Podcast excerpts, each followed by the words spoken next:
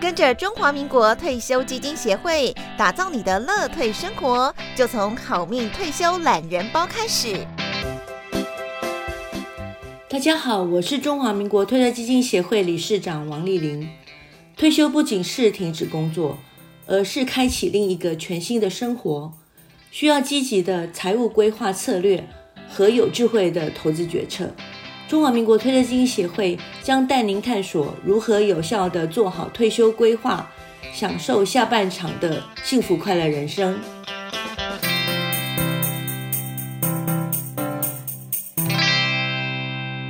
大家好，我是节目主持人朱继忠。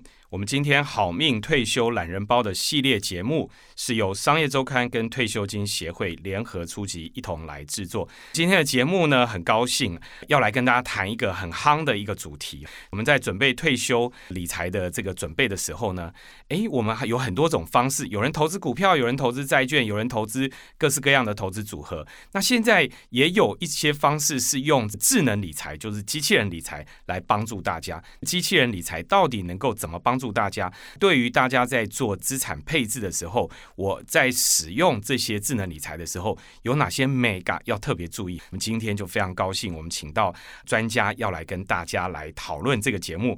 我们今天好命退休懒人包第四集的节目，我们要谈的是退休规划摸不着头脑，智能理财可以成为好帮手。好，那智能理财到底要怎么成为大家的帮手？到底要怎么做？我们今天非常高兴，我们邀请到我的好朋友富兰克林投顾的副总经理罗友美来到我们现场，要来跟我们大家一起来聊一聊什么是智能理财，智能理财如何协助你来做退休准备。我们掌声欢迎尤美，朱大哥好，各位听众朋友大家好。好，大家有听到尤美这个非常甜美的声音哈，她也是经验非常丰富的一位高手，所以我想今天我要特别邀请她跟大家来讨论，我们在做退休理财的时候，你可能用你单纯的脑袋去判断，这是一种方法。但是我们现在也有很多基金公司会用电脑协助大家判断。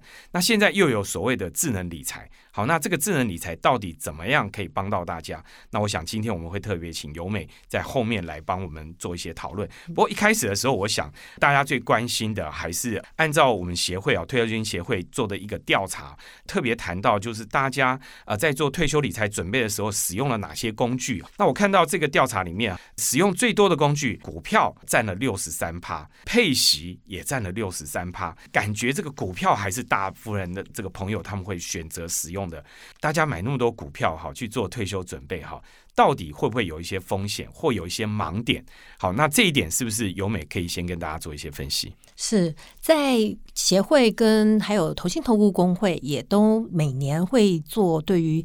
投资人的一些调查，那我们知道这几年股市这么好，当然投资股市的兴趣跟比例是很高的。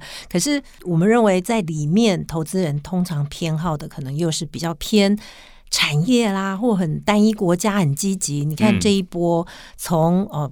追科技，然后再来是追能源，然后景气不太好的时候，哎，换是黄金。那单一国家也追了东南亚，可能有越南，然后有追印度、中国。所以其实我们在股票的比例，如果这样子的一个方式在做退休理财，适不适合？虽然股票确实是退休理财工具很重要，可以资本增值的，但是。以目前投资人的习性，该怎么样去注意波动或比例？怎么样去控制？这个是特别对于退休这个议题，投资人要去了解的。好，尤美讲的这个，我觉得就很有感觉哈。大家就可以回顾一下，二零二一年哈，股票市场涨非常好。可是去年呢股票因为乌俄冲突的这个关系，其实股票是跌得很惨的。那特别是科技股，科技股呢，哎，又非常非常妙哈，就是说前面涨的科技股呢，去年是跌的一类的。嗯以我自己来讲好了，我自己有买这个美国的基金，我就发觉，哎，我怎么买的一个单笔投资的基金哈，哇，前一年我赚非常多。隔一年，居然那一档基金会跌五十 percent，哎，我都吓到了，你知道吗？可是最近美国科技股又涨了，可是我又发觉，哎，这只基金好像还倒在地上都没弹起来，所以我自己也都很好奇，我就想说，你刚才特别在讲的时候，我就在想，如果我这样拿来做退休准备的话，哇，那不是很惨吗？就是我前面一年可能赚三十趴。可是隔一年可能跌五十趴，又不知道它什么时候会再爬起来。可是市场的风向又转到了能源了，那我是去追能源吗？还是我要把科技卖掉去追能源？还是我死抱着科技？可是当我假设去追能源，不好意思，科技又涨起来。那我就会两头挨个耳光。好，所以我的退休准备到底该怎么做？我们千万不能这样不断的在市场追涨。所以大家有六十三趴投资股票，这看起来有点恐怖。大家应该怎么来建构？是不是由美来跟大家有哪些原则我们要来做？对，如果你是可以花很多时间。去抓题材，就像你刚刚提的，其实科技有到两年，因为科技毕竟它算是产业型当中，事实上它次产业非常广，它投资的公司选择其实也蛮多的，从上中下游都有。不过能源跟黄金就其实范围非常少，它也不是所谓新创，它就是时运来了，它就会大涨的，而且供需面为主的这种就。不适合长期定期定额，什么二十年一定会赚钱，它就不是，它是属于那个时运到了，所以你就可以发现。在能源跟黄金，它通常不会是我们列入长期定期定额做退休这种，它是时机到了就这种就是产业类型的基金，它只适合放在卫星组合里面，好放一点，就有点像买彩券一样，是要停损停利的，OK，赚了就要走。如果万一被套了，你就要看比重高不高，或者是要稍微停损。如果提到产业型当中，它比较分散的，包括说像科技是可以，然后另外就是基础建设啦，这些都算是产业型当中。波动比较低的上公用事业，就可以依照景气循环，至少这个景气循环往上往下走，至少两年、三年、四年这种比较有趋势性的，你还可以自己做一些调整。那它不会长期也不太算会套牢。以我们过去算各种产业来讲，这几个是产业当中可以考虑。因为我们调查当中还发现，如果大家不想自选，因为市场为什么一直没有通过自选？其实有很多的人是不想。的原因，这一次调查里面，工会调查也有去问，六十三 percent 就是怕赔钱，嗯，四十 percent 是不知道是怎么选。我们认为，如果你是属于没有经验，然后是怕赔，不知道怎么选的，其实你也不应该是选产业，嗯，因为你一开始就要是让经理人帮你选，所以你要选范围最大的全球型，或者是比较稳健的用平衡型啊，美国平衡。这种就是相对波动是比较低，所以我们也试算了，我们就去试算各类的债券分产业全球平衡跟债券过去五年的波动风险，可以大概这样子去类比到说，像我们刚刚提的能源、黄金这种三年年化的标准差到。三十八 percent 都是三十 percent 以上，像能源、黄金。但是如果是股票型，以全球型跟美国股票，就大概在十八到二十。所以其实你去看这个相对的概念，就是它波动风险已经波动等于是下降很多了，差一倍。对，然后在我们刚刚说的美国平衡型的话，就剩十二。所以它是能源、黄金那个三分之一。所以你怕波动、怕风险、怕赔的。其实能源有真的有时候价格就一个礼拜会大跌或这种大涨的，你就不适合，你就适合一开始就选平衡，所以它就是能源、黄金这种波动风险的三分之一。那如果你接近退休了，你也不希望你的退休资金是波动这么大，那你就要加入债券。债券的波动风险就又只有五到十左右，像政府债啦这种高性平的，它波动风险只有五，然后就跟。刚刚说的能源黄金是三十八，你就可以知道这差几倍，是七分之一、八分之一。所以这个就是你要有专业知识，你也愿意花时间，而且要做好停损停利，就相对要比较花时间跟专业的，你就再去。买这种波动大的，否则依照这次调查出来了，多数的人我们都会从平衡型跟全球型股票，全球的气候变迁也可以，这类就是它可以有题材，但是你让经纪人给你广一点的话，这就比较适合做长期退休的准备。好，所以我们把由美刚才讲的原则，我们帮大家整理一下。虽然行为上大家都会做退休准备，都以股票。占比很高，都六十三趴。我们没有说这个是错的，但是很重要是股票的内容是什么，内容就很重要。所以那第一个，你应该投资比例少一点的是这种所谓的产业型基金，就是刚才你特别讲的波动大的产业型基金，标准差到三十八的，像能源。黄金，甚至科技里面的某一些类型，哦，这这个标准差太大。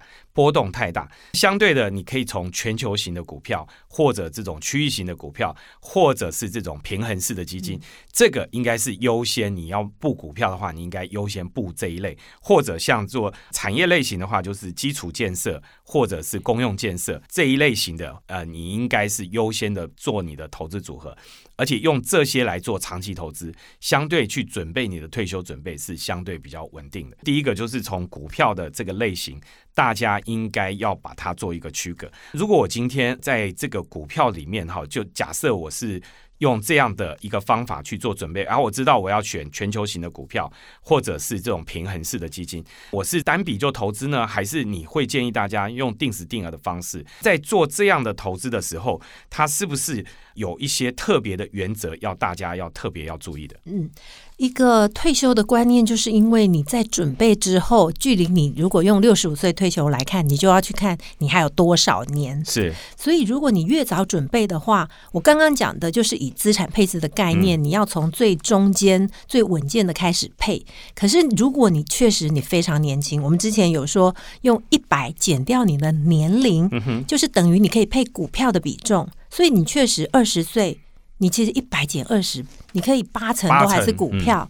如果现在二三十岁的人，其实六七成的股票也不可能全部都只买全球型。你确实适合买我们说的科技，甚至新兴市场，我们也很推荐亚洲小型都可以。尤其你就可以搭配定期定额。所以确实也不是所有的人都一定要从这么稳健开始。你越年轻的话，因为你股票的配置的比重可以比较高，而且你就可以用定期定额的话，你也不用担心不景气。像现在。市场会担心美国景气在落底，所以我基本的投资组合会建议比较保守，要有股有债。可是如果你是二三十岁，你定期定额你要开心，因为股市终于回档。二零二二年你每个月都有扣到定期定额的话，你也要开心。现在就。很很舒服了，是你有摊低成本。你如果是单笔在二零二二年初的话，你可能还在套牢在那边。所以很重要的是定期定额，跟你很年轻就要开始定期定额这件事情非常重要。这也就可以多去选，你确实就可以选。我们说科技，我们还有新兴市场，也优先建议像亚洲。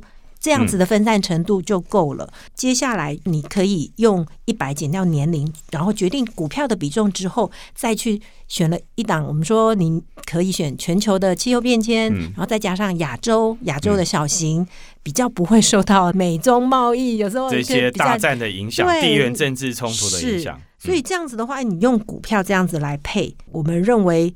还是需要依照你的年龄增加之后，再慢慢去调低你股票的比重，或者是把这个股票里面的内容去调整成比较稳健。后来投资人有一些会觉得哇，我要做这个也很麻烦，嗯，所以这就是基金公司后来会产生了有退休的生命周期或者是目标日期基金是。也就是说，那我全部交给经经理人去安排。我经理人帮你配所谓的目标日期，它那个基金名称就会有年份，嗯，会有西元，什么二零三二啊，哦，二零三七呀，那那个就是表示你那一年要退休了，对，那一年要退休的，所以你可以去找你那个基金的目标日期是最接近你要退休的，那它就会依照那个年度快要到，它就自动会，通常这种基金散。行，他会一次发三档，然后它就是二零二七、二零三七、二零四七，嗯，哦，所以你就去看比较哪一个比较接近接近你的退休年龄。那这个经理人其实他同时在操盘的话，他其实就会依照越接近到期的年份，然后就自动每年，其实他每个月每天都在看嘛，只是它。会依照属性，就会慢慢去调整。这个也是衍生出来的一个，让经理人帮你依照退休时间越接近，投资组合应该有股债比的调整，或者是内容应该更保守的话，可以经理人来帮你调。所以这就省下了你很多的麻烦。所以这个我们也希望能够减轻投资人怕赔钱啦，或不懂自己怎么选的。其实。都有很多工具，这个都可以去挑散型的这种目标日期的基金。OK，如果我们要做长期的退休准备，第一个就是你要用退休的年龄跟你现在的年龄去做一个减，就是你现在假设是多少几岁，然后你去减完了以后，就是你大概可以投资股票的一个比例。好，所以越年轻，我们其实可以自己做一个比较高波动的投资组合。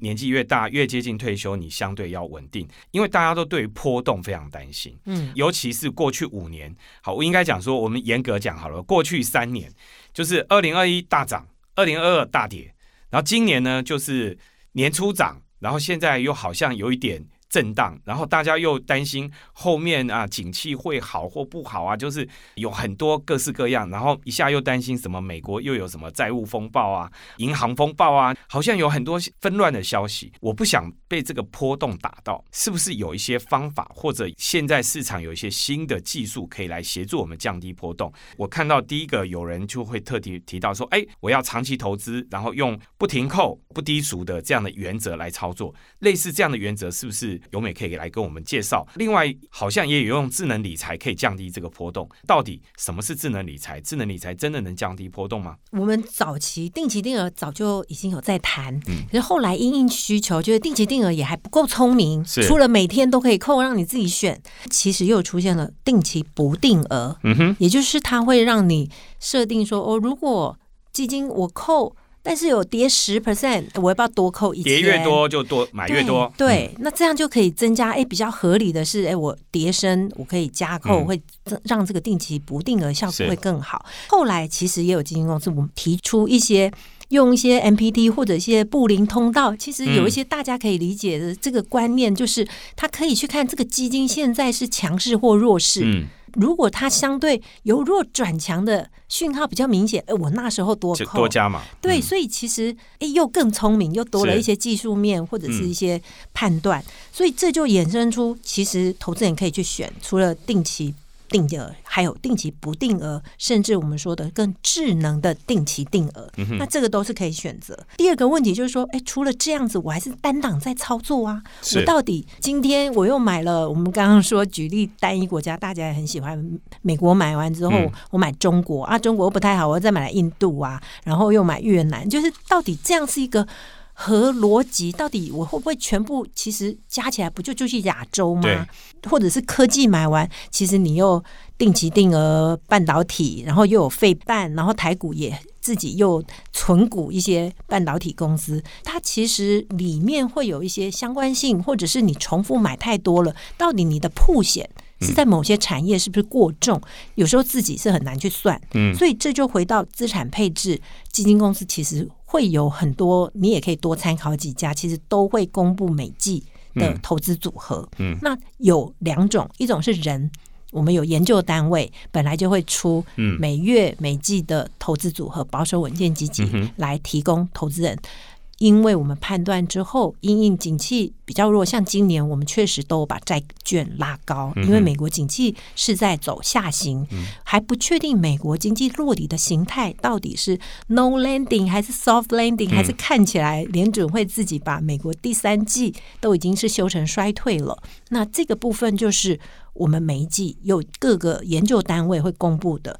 第二。其实现在的智能理财，我们强调就是他每天因为吃新的资料，你喂给他资料，他就会做新的判断。这个就是智能理财，每天更新相关的数据，那他就会重跑最适合的效率曲线。跑完之后，他就会给出不同风险承担能力的不同投组是最适合的。所以这也是用智能的方式来提供投组，这就是依照投资人的需求，我们也。基金公司都会去研发新的方式来符合投资人的一个需要。刚才讲到这个智能的投组哈，比较好奇啊，这种智能的投组，它是比较适合这种，哎，我每天都在看盘，然后每天都在更新讯息，然后我在追逐短线的投资，还是他智能投组，他也会针对哦，我是退休族，我按照我的年龄，我把条件设好了以后，这个智能投组就会自动帮我弄，有点像人生目标基金一样，这就是智能。理财，它有办法帮我这样呃，我只要设定条件，它就帮我做好吗？是，所以现在智能理财，甚至我们平台可以有不止一个机器人理财，主要就是就像基金，就像全球型股票基金或美股基金，会有很多种美股。你是美国的价值型为主，还是追逐成长型为主呢？还是你是大型，还是我中小型为主？嗯就是这个概念。其实 Robo 没有一个天下万能的，就是说哇，它又涨的时候哦它飙涨啊，跌的时候又非常稳健，又马上变债券型，我老实说也是不可能。所以为什么其实有几家他就会诉求说，哦，我是动能型的，嗯还是我是防御型的机器人？因为这就是跟背后毕竟还是有演算法，都是要设定。如果用几个比较。基本的概念，确实，投资人要做的就是诚实的回答 这些机器人问 KYC。问你的问题，没错，因为一定都会问你到底是多长的，你其实去设定你是退休目的，理论上你就是十年以上，这个都会影响到他最后推给你的投组。嗯，那理论上很简单，大家也大概知道这背后的逻辑。越中短期的资金，再加上他也会问你说，如果跌了十 percent，你是会加码扣的，还是你就会停扣？就会去看这个投资人的状况。你如果真的很保守，都不能承担风险，很快就会停扣。然后你也是只有一年到三年资金，他配给你的绝对就是波动风险低的。你可能跑出来就哇这么多债券，因为实际上在我们所谓工会有提供的就是 RR one two three four five 五级的所有的基金都会归纳你是哪一级的。那所以简单来说，机器人最少会有三种组合，有一些多的，我们有到九种。哦，它当然就会去配说，简单的三种其实就是保守稳健基金，嗯保守的就是 RR 三以下。因为 R one 的，你如果做出来这么保守，其实不用机器人配给你，你就是买货币跟短票。如果是 R two，就是美国政府，其实也不太需要机器人配给你你，嗯你其实就是买个政府债就好。嗯所以其实至少是要 R 三以下，你就会有全球型股票、有平衡型，然后债券就是用这些来配。嗯那如果你是稳健型，其实是 R 四，就会包含成熟型国家的股市，嗯跟波动比较低一点的，包括一些产业型、公用事业什么的，这些选择就会再多一点。如果你一定要买到印度。哦，单一嗯国家的印度啊，这种波动大的，还有能源、黄金，其实一定是 R 五的人才会配到。所以第一个，你只要诚实以对，其实机器人配给你的基金池一开始就是不一样。第二，你可能确实要去挑机器人，你就变成你跟你在选基金一样，嗯你会喜欢配息的，你就会选债券或者、嗯或者是有月配的股票，所以你就会去看那个演算法。应该说，他会先诉求好这个机器人最基本款的，它可能会是资产配置类的，也就是他还是希望兼顾。进可攻，退可守的这种，那它就是一开始先资产分类，景气好或不好，好的时候我就股票可能七再三，它会先有一个基本的逻辑。大家也很可以理解的，就是跟经理人帮你操作，也差不多是用这个逻辑，只是把它更智能化，嗯然后每天去对照市场，它就会跑出这样的结果，因为它就会先去吃经济数据嘛，GDP 或者是相关的数据，自动做他就会有一个意见说，哦，看起来呢，景气可能是往下走，嗯那它就会机器人觉得说，我们这个月债券会不会要拉高，嗯股票要不要降低？形成之后，他就开始选基金喽。像我们平衡型，如果现在已经到了股债各半，所以他股票就会开始去挑股票当中。更细的，它可能会分成熟型股市跟新兴市场股市，再去看这些市场的总金或者其他的指标来看，股票当中成熟市场跟新兴市场的比重，那最后才要开始挑基金。挑基金，他就会把他可以买的基金池，这些基金最近的绩效、短中长期绩效做加权。那还有波动风险，还有其他要观察的，我们说把基金平分。嗯那之后就把它排序。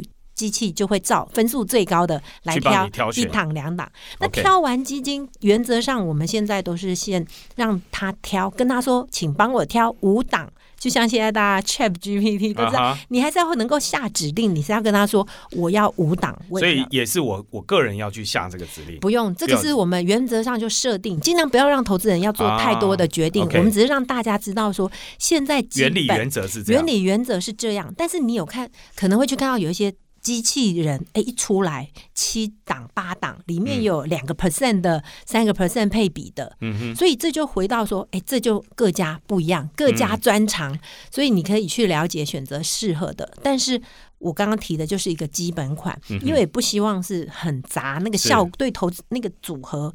的单一基金的效果对组合影响也太小，所以我们原则上就是会用百分之五，然后到百分之三十五，就是大也不要到过归类。对，就是说会限制它最少是五 percent，最多可能不要超过三十五 percent。嗯这样之后，让智能机器人去帮你选完基金之后，还要帮你配置比重。嗯哼，然后有了这样子的逻辑，你大概就知道，哎，那每天都可以做一次这个动作。嗯哼，所以机器哦这个机器它会每天做，对，它每天帮你去去做调整，对然后去检查。对，但是它也也不想说，哎，每天可能会有百分比稍微的变动，就让你每天去移转那。样这样子成本非常高，但是对于报酬率影响有限，所以通常我们现在就会是一个月平衡一次。哦，一个月才去做调整一次。对，嗯但是你每天来检查买的人呢，嗯你买到的都是今天最新的建议的那个投组。OK，这样的智能理财的基金哈，跟一般基金经理人在做投组的这样的基金哈，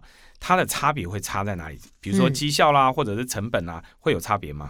我们先说绩效，嗯其实就很有趣。它既然一次买五档，道理很简单，它不会全部买科技嘛，没错所以它在二零二零、二零二一科技一枝独秀的时候，绝对是落后你自己买的。嗯，但是二零二二就非常到二零二三年嗯。到目前为止，其实都很明显的这样子的投组五档的投组配起来的，今年以来的绩效其实都还不错。相对还不错。对，嗯所以对于投资人，你假如是去追单一，你可能嗯。容易套牢，你容易追高杀低，就是人家跟你讲现在要买，你又犹豫了，嗯。晚一点买，哎，结果你都是套牢的这种人，我就觉得他就适合用智能理财，因为并不是你看错，但是就像买科技的人，有人就是很赚，嗯有些人就明明买的是科技，怎么还是会赔钱？嗯，所以你先判定，所以适不适合用智能理财？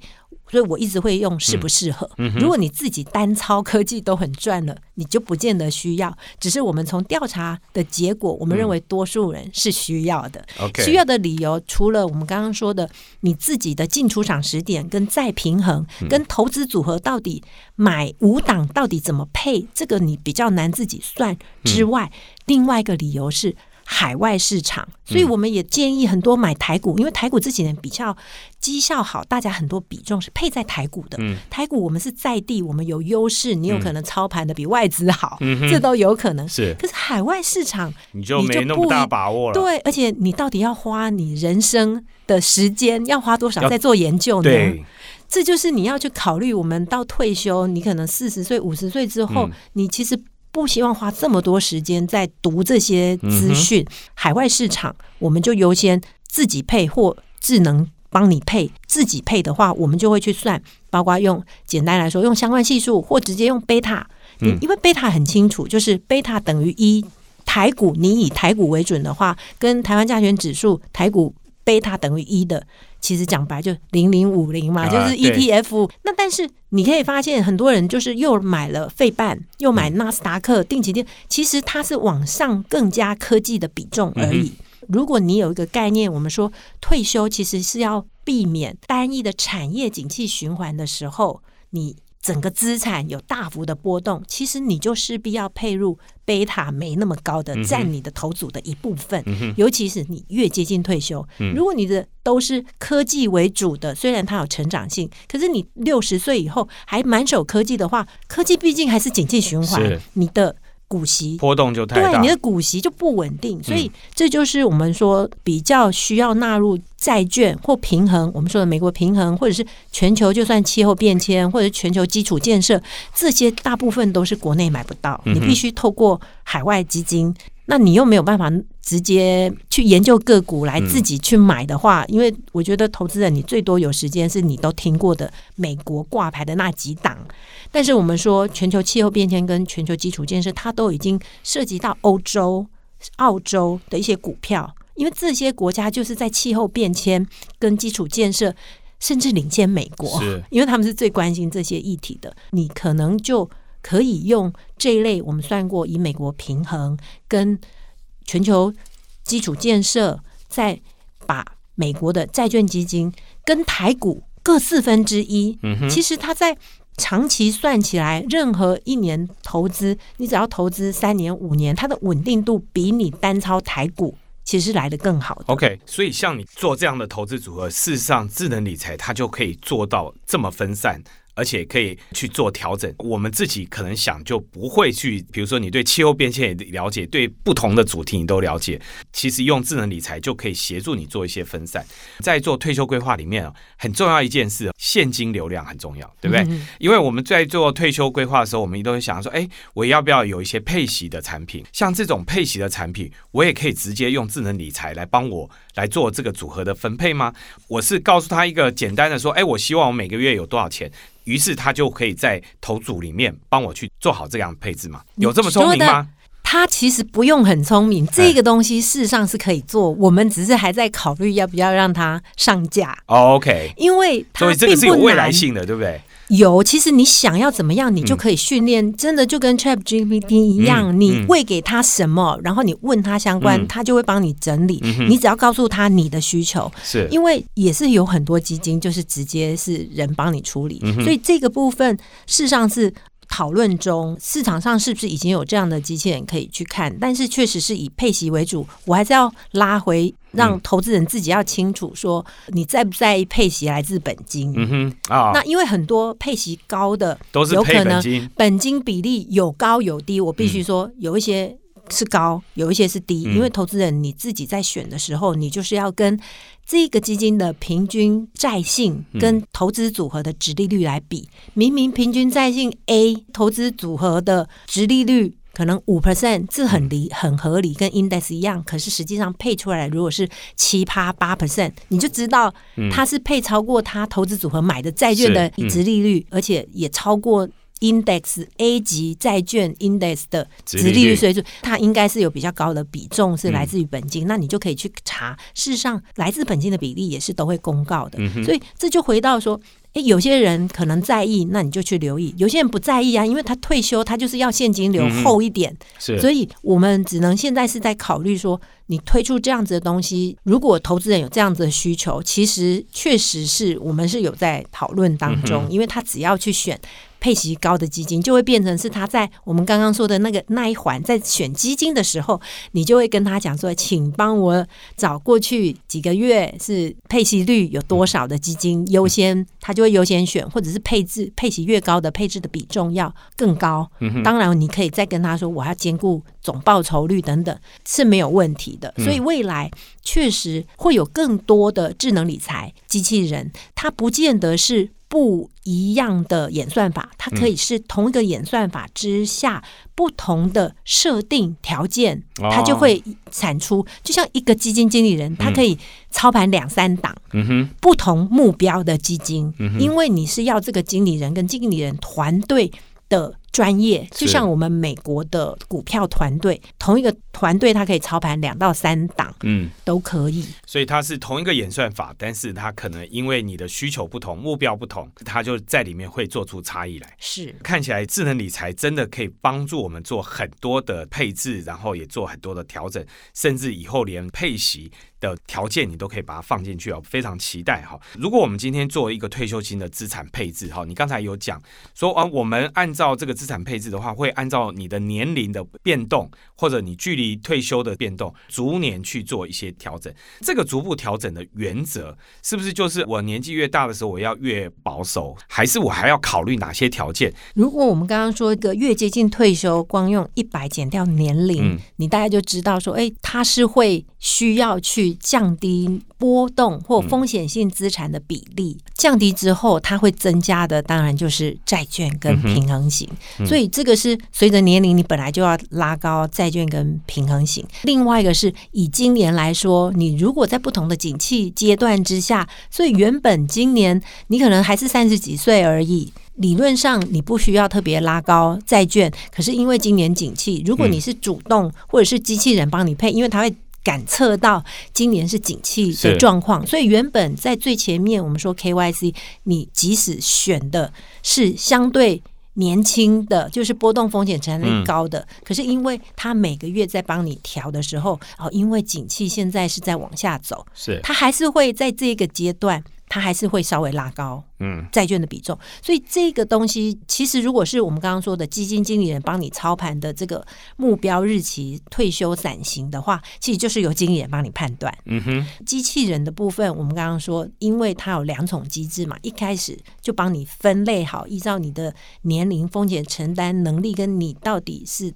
退休要这笔钱要投资多久，嗯来先给你一个一到九的风险标签。每一个风险标签，如果是今年景气都会不好，它其实整个九种组合都还是会再偏保守一点。嗯哼，那一直到他感测到从经济数据变得好了，变得好了，他就会开始再再做调整所以它其实有双重，不是很单一面向的绝对。你一百减掉三十，你就不论你就一定他会一直帮你配七十，他就没有那么笨。所以我们现在觉得说智能的好处是。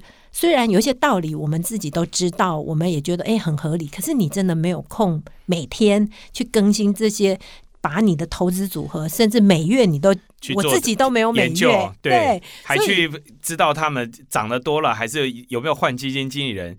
好，诸多条件，你因为你要看这个基金的话，真的很复杂。对，其实就是为了要省我们的时间，嗯而且如果你已经有自己操，像我自己，我也有嗯。买智能理财，因为我想要去对照一下他选出来的。跟你选的 对有有什么差？是？结果呢，其实今年我们都打中蛮多，嗯。就是我们从研究角度看的，然后他判断的，嗯。那只会有一两档不一样，哎，我们嗯。就会去讨论，因为我们呃后面都有一个专责委员会，必须去讨论说，哎，我们认为他如果绩效。贡献度比较差的，你为什么会选到那一档、嗯等等的？嗯。那其实不会演积极型的，要不偶尔会非常好，因为今年有买到黄金的，绝对哦非常好。嗯，但是你的 R 五这个头组就会飙上去，偶尔就被打脸的，是因为。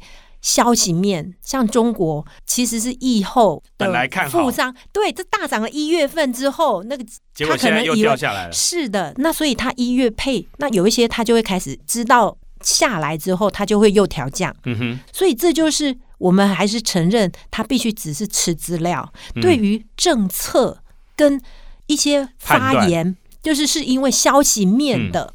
这些他可能会慢一点，OK。可是对于头组会不会有很大的影响？我们就回到说，还好他是一次买五档，那他的判断也会用前面我们刚刚说的，他会分类，他也不会都去赌，嗯哼，所以他已经分类好一些股债配置整个逻辑。嗯，我们后来发现相对是还蛮稳的，而且里面我们就建议说，反正你如果不是最积极的，你其实就是 R 四以下的都可以买，也比较不会遇到我们刚刚说通常会打脸到的。嗯，其实是 R 五 R5 里面的，的就是我们说啊，黄金啊、能源，你就突然，哎，什么战争什么的那种飙涨。以我自己试验投资以来，我自己也买了两三年，我自己觉得蛮好的，是它里面会配一些你可能原本没有注意到，因为基金实在太多，所以你也是可以去选一些平台，大概知道说里面像。至少我们就五十几只、七十几只非常够。有时候类似的，你可能会忽略到这一点。可是我们刚刚说的智能理财，它会每一档都去评分。嗯哼，那有一些我们有另外一个智能理财，它还会去看货币，它会先帮你。看货币你可以发现，有时候基金他投资人会问说，我要买美元计价还是欧元计价？是所以他会先看美元、欧元。哎，如果哪一个相对强势的时候，先去买那一个货币的股份类别。哎、那这个部分我们认为有时候在汇率比较有波动的时候，嗯，这个还可以协助他大家做对判断。对，所以其实每一个机器人，我们就希望去设定不同的需求。嗯，如果是接下来大家又开始讨论美元，美元万一不强了怎么办？因为过去对几年你不需要，你就都到美元资因为。美国在可能不不升息了，要降息了，是这时候美元就弱了。对，所以如果你有这个疑虑的，你就可以挑选是有考量汇率嗯之后帮我挑基金的智能理财机器人。这就又很有趣，所以我会觉得不过从你这样讲讲起来的话，我觉得智能智能理财机器人的呃这个投资组合，应该它就是有可能不是最好的，但是它可能就是至少在中间，是它它至少是在中段。让它很稳定。如果我们今天很多做退休族的准备啊，或者我们自己在做投资的时候，那你觉得哪一类型的人最适合用智能理财来做这样的一个投资分配？其实什么样的人都适合。我说啊我算是专业投资人，我也有买，是主要就是我觉得要人机合一，嗯我不会言人机合一，对，人是自己判断。我想很多人买，就是因为你接收了这么多的金融资讯，嗯。你自己觉得什么好，嗯。你想要自己买，你想要做组合。是。所以，我们这个也还是我们说的研究部每个月每季的投资组合，投资人你自己也可以对照一下你自己的看法，你自己也是基金经理人，嗯。你可以再买一个 Robo 是你自己的投组跟 Robo 比赛啊，所以这也蛮有趣的。嗯。那 Robo 我们说它跟人的判断，以我们的经验，我认为 Robo 我们说它比较理性，嗯。它每天吃资料，他不会说像科技哦，我们去年跌了五成多，很多人是跌了五成了，所以才在讨论说我是不是科技到底该加还是该走。是，机器其实它在单一个月如果跌幅很大，相对其他它就会，讨论了。它其实它根本不管科技是不是有中长期的前景，嗯在某一个阶段，我们在说基金绩效评分的时候，它是很冷血，它直嗯接拿一些最近就是技术，就是我们所谓的技术面嗯很弱，就算你中长期很好，他就是先减码，他就先砍。那你自己就会觉得没有啊，中长期很不错的，我要存股啊。哎、这个我就觉得很适合哪一类型，就是这种很会考虑很多、做投资不够果决、不够纪律的人。嗯哎、那真的用机器人理财就很好，因为对它绝对理性。对，所以我我只能说，我还是承认，以我们也是基本分析总经嗯研究团队出来的，我们还是很认同。我们刚刚说，机器不会知道美国再来要选举，嗯，说不定接下来两党候选人嗯又在喊一些话，是是恐吓。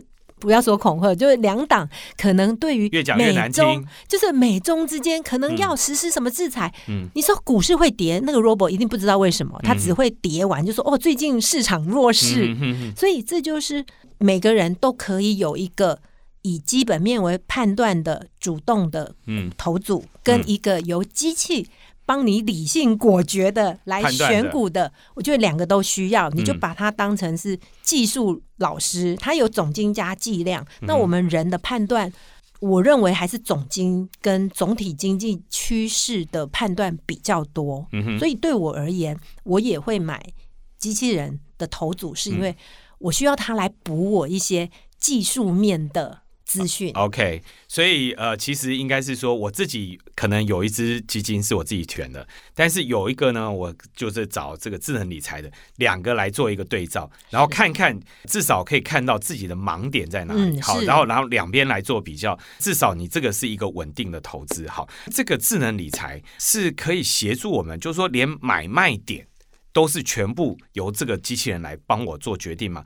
它是不是可以呃做到这么全面？就是说，它不只是帮我挑投资组合，它甚至连买卖点都会给我建议。他甚至可以帮我做这种风险分析吗？像一个军师一样，告诉我说：“哎，我建议你哦，现在什么技术指标已经换了，我建议你要减码三分之一。”会不会有这么好的这样的服务啊？应该说，他如果把美元短票嗯拉高到三成了，嗯有没有发生？嗯有，嗯。那就等于他已经帮你股票赎回，放到货币市场存起来了。，OK，因为今年你知道，短期票券市场利率已经是五 percent，嗯。四点五到五 percent，嗯。也就是说，确实在投资的时候，如果股票、债券的报酬率没有超过美元短票的话，嗯。你何必要投资呢？嗯，所以机器它也会很理性，嗯。所以这个它直接帮你做了。嗯，它直接帮你股票、债券的比例都赎回，然后短票是可以拉高的。嗯所以，除非有一些我们会设定像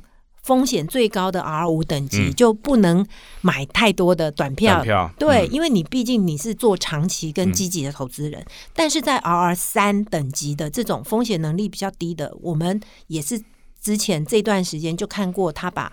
短票拉到买到最满一档基金就是三十五嗯 percent，我们刚刚说你给他的这个标准。那未来我们也有考虑，就是有一些 robo 它是不要设上限的，嗯那如果就会遇到真的很不景气，股债齐跌，它其实短票是可以拉到五成或更高。哦，所以这就回到说，我们要给这个 robo 多大的权限？权限你要不要归纳它？嗯那这种其实我们也都一直有在讨论，跟内部会议一直讨论这些事情。目前我们都是还是稍微的规范啦，让它发挥。到目前为止，我们觉得上称稳健。嗯那所以也为什么也推荐？这就回到我们说，它并不是。提醒你说，哎，你该赎回了，不用提醒你，他直接帮你赎在里面就调，整了。直接在里面赎了。嗯那等到哎股市跌的差不多，又反弹起来，他就会发现动能起来了，那他就会开始买。现在我们之前也有调刚刚提的不同的理财机器人，嗯。就是这个 momentum 动能，因为我们不希望说，哎，有一些很稳健，就是已经涨涨了一个月了，它还在慢慢调，调太慢，所以我们就会命名叫那个动能型。OK，还有叫动能能型的，它就会把短期开始转的迹象，就是快很准呐。快很准，它就跟得快的。啊哈，那所以其实这就是适合让不同的投资人，你去挑选适合你适合的智能理财。哎，那随着我这个，我听你这样讲，未来你们这种智能机器人的，因为它按属性、按个性，甚至按操作手法，可能会越来越多，是它可以一直复制，就不断的复制嘛，嗯然后而且速度可以更快。对，好，哎，那所以这个我觉得是非常有趣的题目哈，因为我们在做退休准备的时候，特别是呃，我当我到了退休年龄的时候，甚至很多人会讲说，哎，那包括我的保险，包括我的呃存款，包括我应该把多少的股票赎回来，然后怎么去建立一个完整的符合我这个退休年龄。符合我的这个现金流量，我需要的一个组合，而且可以让我安全无虞的一直活到这个。假设我活到九十岁，我都有足够的现金可以用。像这个东西，其实对很多投资人来讲，都是一件比较复杂的事情，嗯因为你要去试算啊等等之类。诶，那机器人理财也可以帮我做这些吗？是可以，只是现在还没有上市。还没有上市啊。可是这个是朱大哥真的非常了解投资人需求，因为这个部分我们现在是有，我们刚刚说是人，嗯这个经纪人帮你用，我们刚刚说目标到期，其实还是有一些背后加了一个条件，就是说到期之后不是今天就清算给是你，是是，它是再来十年。慢慢帮你赎回，所以这一段十年当中，经理人他就要开始变成是一种年金的操作方式，然后他就会以非常稳健，马上瞬间就应该说变得非常稳健，因为他就要开始把十年慢慢把钱退给你，因为同一天你拿到所有的钱，你又要考虑我到底又要摆到哪一些基金，摆什么投组，所以。呃，目前这个机制是有考虑到期之后十十年分批返还给投资人。所以这个有这个需求的，现在是可以考虑这种目标日期期的基金。基金。OK，那机器人的话，其实要推出也是很有机会，因嗯。为它其实就是可以像刚刚说，如果你是其他自己做的组合，你打算啊今天不玩了，直接这些到期、嗯。全部放到这里，然后你可以选几年。